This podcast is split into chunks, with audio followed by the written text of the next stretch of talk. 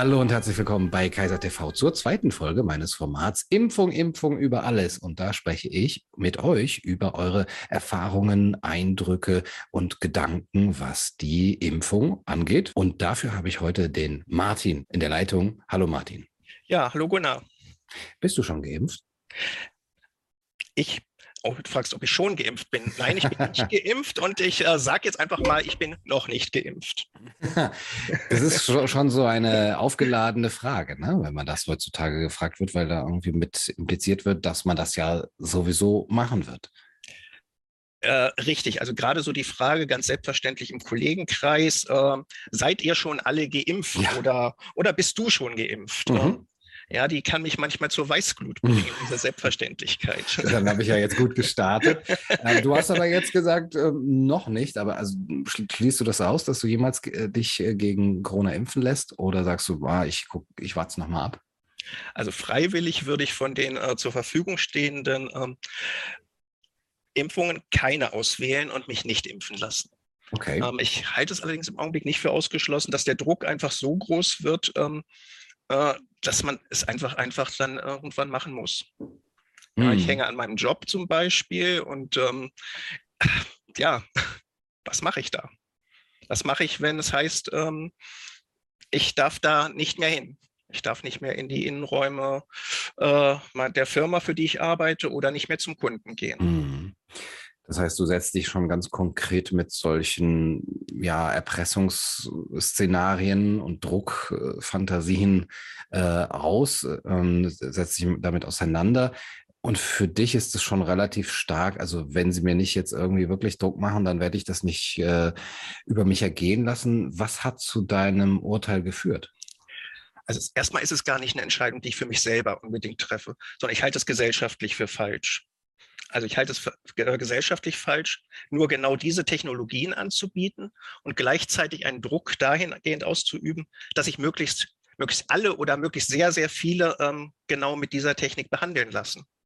Ja, ähm, es hat nie einen gesellschaftlichen Konsens, niemals eine, einen gesellschaftlichen Diskurs meiner Meinung nach gegeben, ob wir die Gentechnik in der Medizin haben wollen. Also geschweige denn darüber, ob wir die Gentechnik ähm, so breit einsetzen wollen und möglichst jeden damit behandeln wollen. Ja. Ja. Wenn dieser Kon äh, Diskurs, Konkurs wollte ich schon sagen, Diskurs stattgefunden hätte und man hätte da jetzt über die letzten Jahre oder die kommenden Jahre drüber diskutiert, offen drüber diskutiert, hättest du dann für dich eher nochmal das äh, Ganze durchdacht und gesagt, also gut, vielleicht hat da die Gentechnik doch eine gewisse förderliche Rolle in ähm, der Frage nach dem, nach dem richtigen Impfstoff?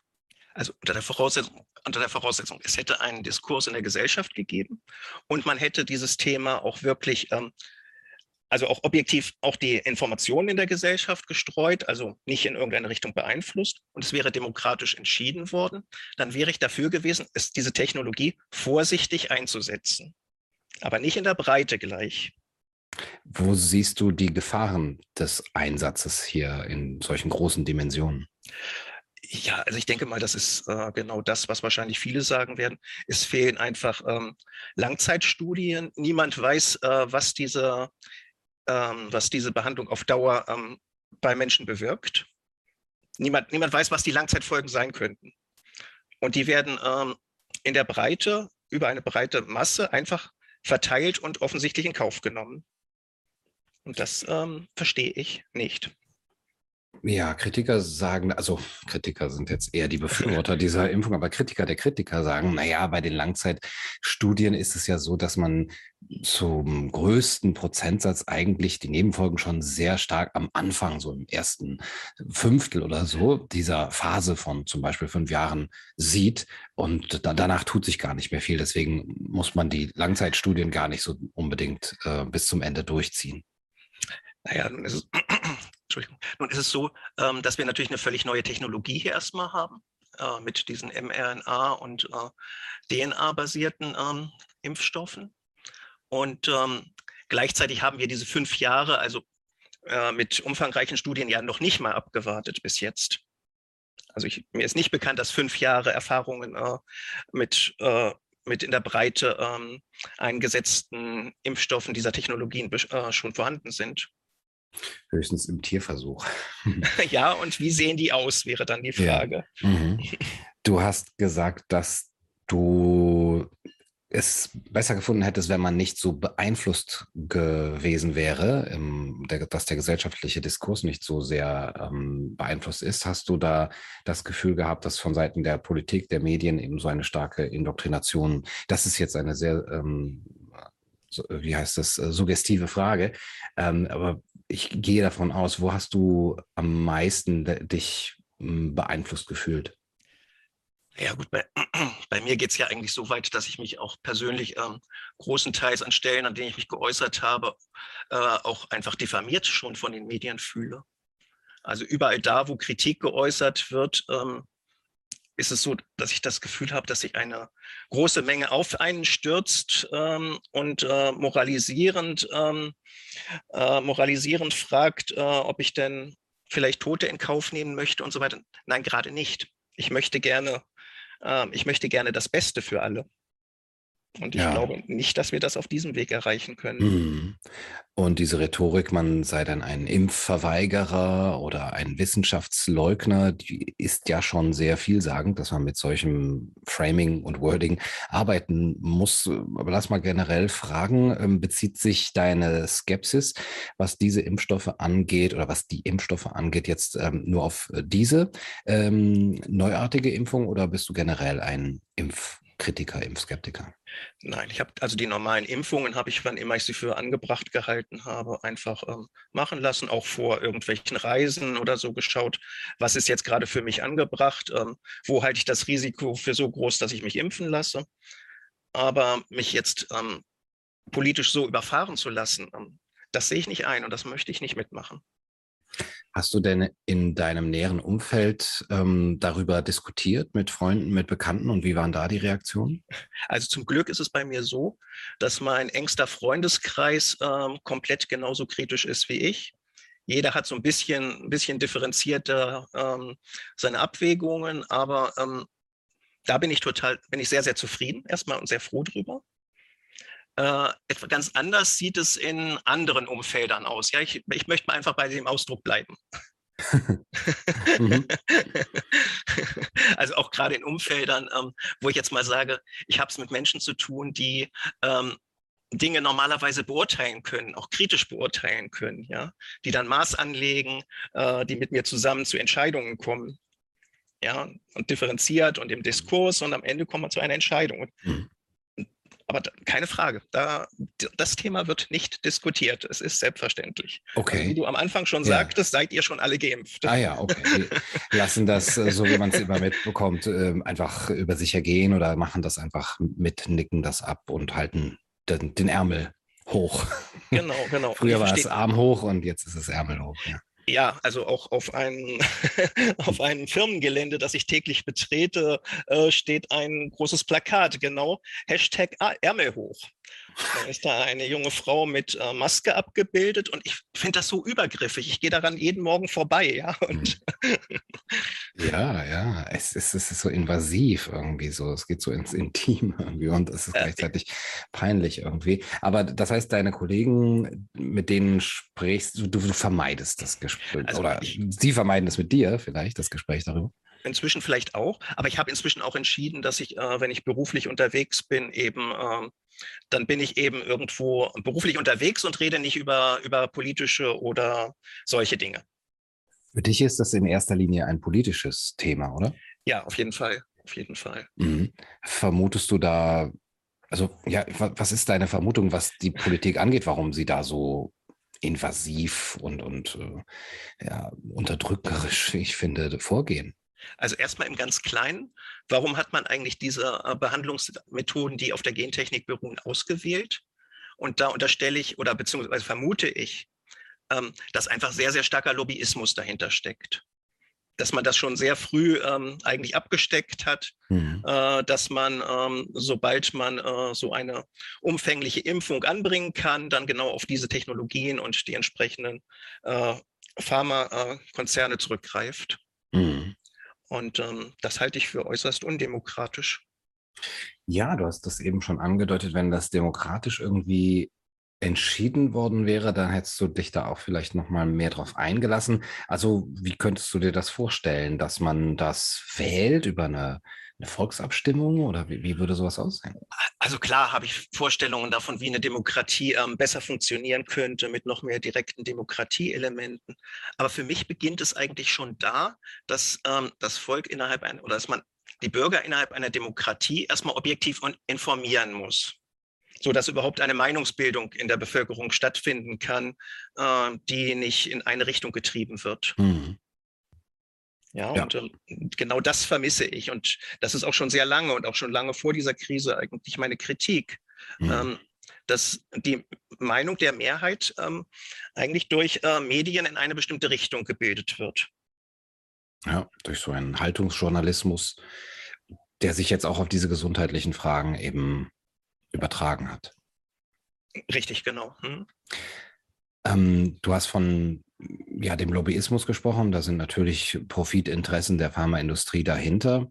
Würdest du so weit gehen und sagen, dass äh, du es dir vorstellen kannst, dass diese ganze Geschichte mehr oder weniger inszeniert ist, damit man einen Absatzmarkt findet für diese neuen Technologien und Produkte? Das ist jetzt eine sehr schwere Frage. Also was ich für möglich halte, ist sicherlich, ähm, dass man sich ein Virus jetzt ausgewählt hat, das man auch sichtbar macht ähm, und auf das man das Ganze jetzt gerne auch anwenden möchte. Ja, man hätte ja die Möglichkeit gehabt, ähm, da auch irgendwie ähm, äh, nicht nur monokausal dran zu gehen, sondern zum Beispiel diversitär mit ähm, konventionellen Impfungen, die es zum Beispiel in China ja gibt, ähm, Von äh, Winfried Stöcker auch in Lübeck. Ah ja, richtig, aber ich weiß nicht, also ich habe nicht gehört, dass das jetzt besonders gefördert werden Nee, nee, oder so. aber sie, es gibt ja. sie, aber sie werden eben im Gegenteil, sie werden unterdrückt. Äh, er, er wird, glaube ich, auch vom Paul-Ehrlich-Institut angezeigt. Deswegen, also das ist nicht erwünscht. Genau. Und in China gibt es konventionelle, also zum Beispiel in China gibt es konventionelle Impfstoffe, die damit, also schon sehr erfolgreich. Hier, hier versucht man natürlich immer zu sagen, dass die ja gar nicht, gar nicht so gut wirken würden wie diese neuen äh, Wirkstoffe. Aber ähm, offensichtlich hat China ja Erfolg damit. China gilt ja irgendwie als auch als ähm, sehr erfolgreich in dieser Pandemiebekämpfung. Ich muss auch gestehen, dass ich das äh, mit China und dem Impfstoff noch gar nicht mitbekommen habe. Das ist auch an mir vorbeigegangen. Also da sind wahrscheinlich die Medien auch, äh, haben da doch ein gewisses Interesse, das hier nicht äh, groß zum Thema werden zu lassen. Wobei sie ja eben sehr stark gesagt haben, oh, guck mal, der Lockdown, äh, das hat in China super funktioniert. Da sind die Zahlen auf einmal ganz niedrig. Äh, deswegen sollten wir das auch machen. Aber bei der Impfung machen sie es offensichtlich nicht so.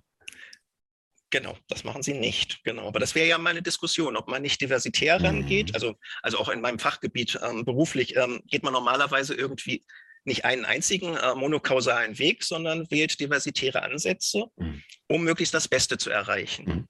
Ja, oder nehmen wir mal jemand, der sein Kapital schützen möchte, ja, etwas, das ihm wertvoll ist. Der wird ja irgendwie eine Risikostreuung anstreben und nicht ja. ähm, alles ähm, auf eine neue, auf irgendwie eine neue Anlageform setzen. Mhm. Und auch schon sich so früh festlegen. Und also die ganze Rhetorik, dass nur die Impfung, und zwar eben genau nur die oder die, diese beiden, die es da gibt, ähm, uns retten wird, das war schon sehr, sehr bald abzusehen. Ja, genau. Da sprichst du was an. Äh, ja, es gibt mir einen richtigen Stich, wenn ich dieses nur die Impfung kann, äh, die Normalität zurückbringen oder ähnliches höre. Ja, ja, ja mich, ich habe mich immer gefragt, wie gehen Sie mit so einer Sicherheit schon ab März, April, Mai 2020 äh, da vor? Ob es da nicht auch andere Heilmethoden oder andere Impf Impfungen geben könnte oder ob es dann wirklich auch nötig sein wird, äh, die ganze Gesellschaft damit eben zu traktieren. Du hast am Anfang davon gesprochen, dass du dir gewisse Szenarien vorstellen könntest, wo du sagen würdest, okay, jetzt muss ich doch drüber nachdenken, mir das Zeug spritzen zu lassen. Ähm, was wäre das? Und würdest du vorher noch irgendwelche Ausweichmanöver versuchen? Das ist eine gute Frage, ja. Also sicherlich würde ich gerne Ausweichmanöver versuchen, aber ich fühle mich doch ähm, ziemlich eng verbunden, zum Beispiel mit meinem Job. Ja, ich mache ähm, das Thema, das ich bearbeite, seit äh, über 20 Jahren. Es liegt mir sehr am Herzen und ich mache mhm. das sehr, sehr gerne. Also ich sehe auch andere Möglichkeiten oder andere Dinge, die mich sehr interessieren und wo ich auch. Ähm, aber es ist doch, wäre doch sehr, sehr naja, hm. die Entscheidung, es fällt mir nicht ganz leicht, ja. davon wegzugehen. Mhm. Du würdest auch nicht einfach äh, auswandern können. Und den Job weitermachen vielleicht. Nein, also den Job könnte ich dann vergessen. Da müsste ja. ich was anderes mhm. machen. aber das also drüber nach, also auch darüber habe ich nachgedacht. Also sowohl über Auswandern, aber ich hatte auch so ein bisschen die Idee, also so ähnlich wie ähm, du das ja mit diesem äh, Refugium eigentlich anstrebst, ob man mhm. sowas nicht auch ähm, vernetzen könnte und praktisch ähm, innerhalb der Gesellschaft ja. auch aufbauen könnte. Ja. Ja, dass wir uns gegenseitig einfach Dinge anbieten und äh, das bekannt machen, ja, sodass ja. wir einfach eine bessere Gesellschaft innerhalb der Gesellschaft sein können mhm. und gleichzeitig vielleicht, also wir sind ja dann auch äh, vielleicht offen für alle anderen, einfach, einfach was vorleben, etwas vorleben können. Ja. Ja, eine Gesellschaft der ungespritzten und gesunden vielleicht oder ja, also, also ich denke auch Gespritzte sind uns irgendwann willkommen, oder? Also. Ja, das denke ich auch, aber ich muss auch sagen, dass es mir gerade eine gewisse Genugtuung verschafft, der Gedanke, dass man nicht angewiesen ist darauf, ähm, auf Leute, die jetzt so einfach über ähm, ja eigentlich Leichen gehen oder die so einfach ihre Freiheiten hergeben. Wenn sie das wollen, äh, dann sollen sie es für, für sich machen. Aber ja, wie du richtig sagst, wenn wir da so solche Strukturen aufbauen, wo wir das untereinander so machen können, dass auch die, ähm, der Austausch groß genug sein kann, dass jeder davon profitieren kann, dann wäre das ja vielleicht etwas, was den Druck auch vom Einzelnen nehmen würde. Muss ich jetzt wirklich meinen Job, mein, mein, mein wirklich meine, meine Vorstellung, wie ich mein Leben führe, muss ich das opfern äh, für meine Gewissen, für mein Gewissen? Oder mache ich dann doch die Faust in der Tasche und sage, okay, dann es ist ja doch vielleicht nur ein kleiner Pieks und dann kann ich eben mein normales Leben wie früher weiterführen. Ah, ja, ich glaube, das wäre nicht die Konsequenz. Also ich würde nicht sagen, es war nur ein kleiner Pieks und ich lebe mm. mein Leben weiter, sondern ich mm. wäre wahrscheinlich ein Stachel in der Gesellschaft. Yeah. Ja, also ich wäre sehr, sehr, ich glaube, ich wäre auch sehr, sehr wütend, wenn das, yeah. wenn das so weit kommt. Ja, weil man das mit, weil man das von dir verlangt hat weil ich mich so weit, genau, genau. Ja. Aber ich würde, würde, würde trotzdem ähm, auf der Seite derer weiterstehen, äh, die das alles ablehnen. Hm. Aber, das, aber trotzdem, es ist ja auch nur eine Hypothese, so ja. einfach. Was kann alles theoretisch passieren? genau, versuchen wir nicht zu sehr ins Negative hier abzudriften. Aber ich denke auch, dass da die Vernetzung und der Aufbau von Strukturen sehr, sehr sinnvoll sein wird, damit diese Entscheidung, damit es dann doch Möglichkeiten für Ausweichmanöver gibt und ähm, naja, es ist auf jeden Fall gut, sich jetzt schon zu vernetzen und daran zu arbeiten. Lieber Martin, vielen Dank für deine Eindrücke, für deine Gedanken, die sehr vielfältig waren über die Impfung und danke für das schöne Gespräch. Ja, Gunnar, dir vielen Dank und tschüss. Du, du, du sollst